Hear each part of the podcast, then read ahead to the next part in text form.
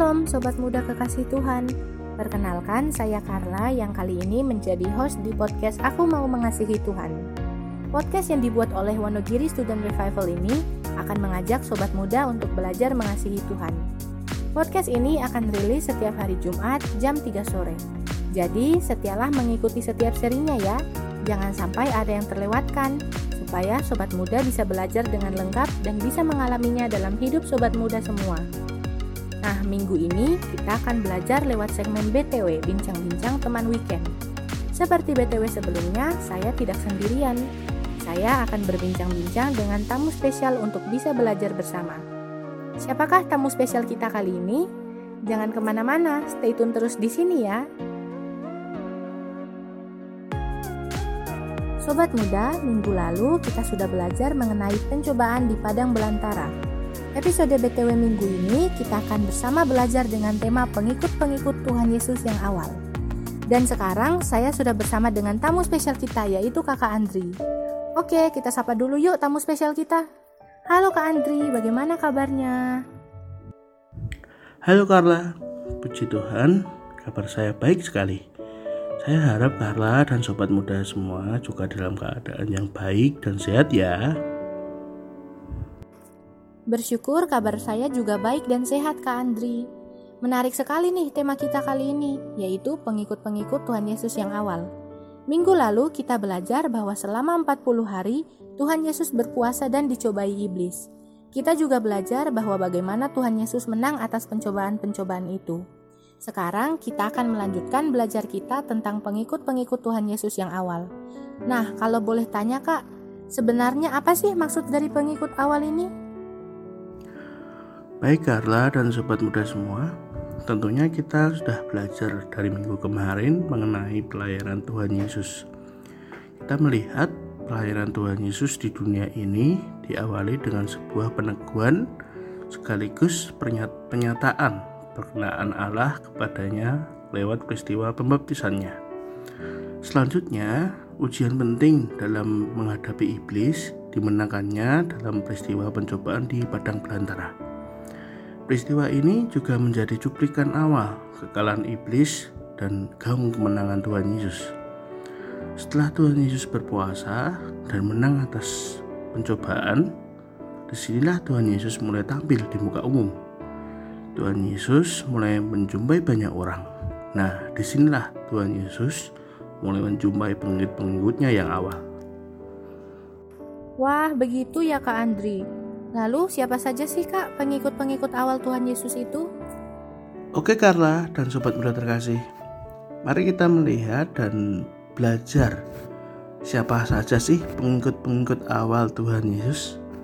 Nah, kali ini kita akan meneruskan perjalanan pelayanan Tuhan Yesus yang dicatat dalam Injil Yohanes 1 ayat 35 sampai 51. Teman-teman bisa buka ya di ayat itu di situ kita bisa menjumpai pengikut-pengikut pertamanya Tuhan Yesus Kristus. Nah, yang pertama kita melihat tokoh Yohanes dan Andreas. Yohanes dan Andreas ini awalnya adalah murid dari Yohanes Pembaptis. Saat melihat saat melihat Yesus lewat, guru mereka menunjukkan bahwa Yesus itu adalah anak domba Allah. Maka mereka berdua mengikut Yesus dan bahkan tinggal bersamanya. Yang menarik, di awal perjumpaan mereka dengan Yesus, mereka memanggilnya dengan sebutan rabi atau guru. Tetapi setelah mereka mendengarkan, mengikuti, dan tinggal bersamanya, mereka menyimpulkan bahwa mereka telah menemukan Mesias, yaitu Tuhan Yesus itu sendiri. Nah, berikutnya ada tokoh Simon atau Petrus. Setelah perjumpanya dengan Yesus, Andreas menemui saudaranya yang bernama Simon dan menceritakan bahwa ia telah bertemu dengan Mesias. Maka Andreas pun mengajak Simon untuk bersama-sama dengan Yesus. Peristiwa perjumpaan pertama Simon dengan Yesus ini tentunya sangat mengejutkan. Sebab Yesus memandang Simon dan mengatakan bahwa nama Simon itu akan dinamakan Kefas Nah, selanjutnya kita menemukan tokoh Filipus. Nah, di sini menariknya Yesus itu sepertinya memang sengaja memutuskan pergi ke daerah Galilea untuk bertemu dengan Filipus. Di situlah Yesus mengajak Filipus untuk mengikutnya. Lewat perjumpaan ini, Filipus menyimpulkan bahwa Yesus anak Yusuf dari Nazaret ini adalah pribadi yang disebutkan Musa di kitab Taurat atau kitab para nabi.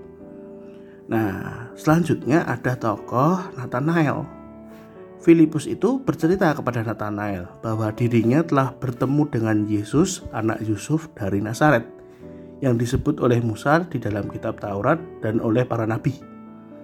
Awalnya Nathanael meragukan, mungkinkah sesuatu yang baik datang dari Nazaret? Namun kemudian diajak Filipus menjumpai Tuhan Yesus. Yang mengejutkan pula, di perjumpaan awal ini Yesus memberikan komentar tentang Nathanael Yesus menyebutkan bahwa Nathanael adalah seorang Israel yang sejati, yang tidak ada kepalsuan di dalamnya. Tentu saja Nathanael menjadi heran bagaimana Yesus mengenalnya. Yesus menceritakan bahwa ia sudah melihat Nathanael di bawah pohon ara sebelum Yesus memanggilnya. Dari pernyataan pengenalan Yesus inilah Nathanael menyimpulkan bahwa Yesus bukan hanya seorang rabi, tapi Yesus adalah anak Allah, Raja orang Israel. Begitu Karla kira-kira penjelasannya. Wah, begitu ya kak. Menarik sekali ya cara Tuhan Yesus berjumpa dengan pengikut-pengikutnya di awal pelayanannya. Kita juga melihat bagaimana respon para pengikut awal ini ketika berjumpa dengan Sang Mesias. Ya, benar sekali Karla.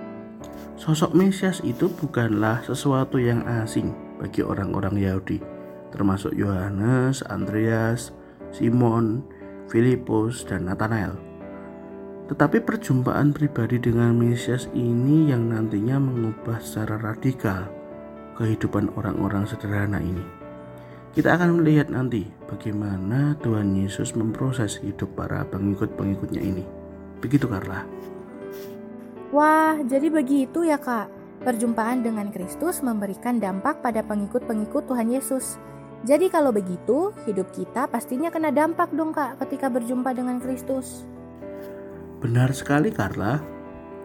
Pastinya akan berdampak besar bagi hidup kita. Mari kita menilik diri kita. Kapan perjumpaan pribadi kita dengan Tuhan Yesus yang membuat kita mengambil keputusan untuk bertobat dan percaya kepadanya? Seseorang bisa ditarik kepada perjumpaan pribadi dengan Tuhan Yesus melalui banyak cara. Contohnya, yang pertama melalui kesaksian orang. Yang kedua bisa perjumpaan itu melalui perjumpaan langsung. Bisa lewat mimpi atau penglihatan. Atau perjumpaan yang tidak langsung melalui buku yang kita baca, buku rohani atau melalui khotbah atau melalui renungan atau mungkin kita pernah diajak seseorang atau kita pernah mengalami mujizat dari Tuhan. Dari semua cara itu, sentuhan pribadilah yang membawa seseorang sampai kepada perjumpaan pribadi dengan Tuhan Yesus yang mengubah kehidupannya. Perjumpaan itu tidak harus spektakuler, bahkan sering kali lewat hal-hal yang sederhana. Tetapi dari perjumpaan itulah seseorang menyadari keberdosaannya dan mengambil keputusan menerimanya sebagai Tuhan dan Juru Selamat. Begitu Carla. Oke Kak Andri. Wah, menarik sekali ya perbincangan kita kali ini. Kita dapat mengetahui bahwa perjumpaan para pengikut-pengikut awal dengan Tuhan Yesus menimbulkan dampak yang spektakuler bagi kehidupan pengikut-pengikutnya. Dan kita pun tentunya terkena dampak juga ketika kita berjumpa dengan Kristus. Terima kasih Kak Andri untuk penjelasannya. Kiranya perbincangan kali ini memberkati sobat muda semua. Tuhan Yesus memberkati Kak Andri. Oke Carla, sama-sama. Tuhan Yesus memberkati Carla dan sobat muda semua. Sampai jumpa di lain kesempatan ya.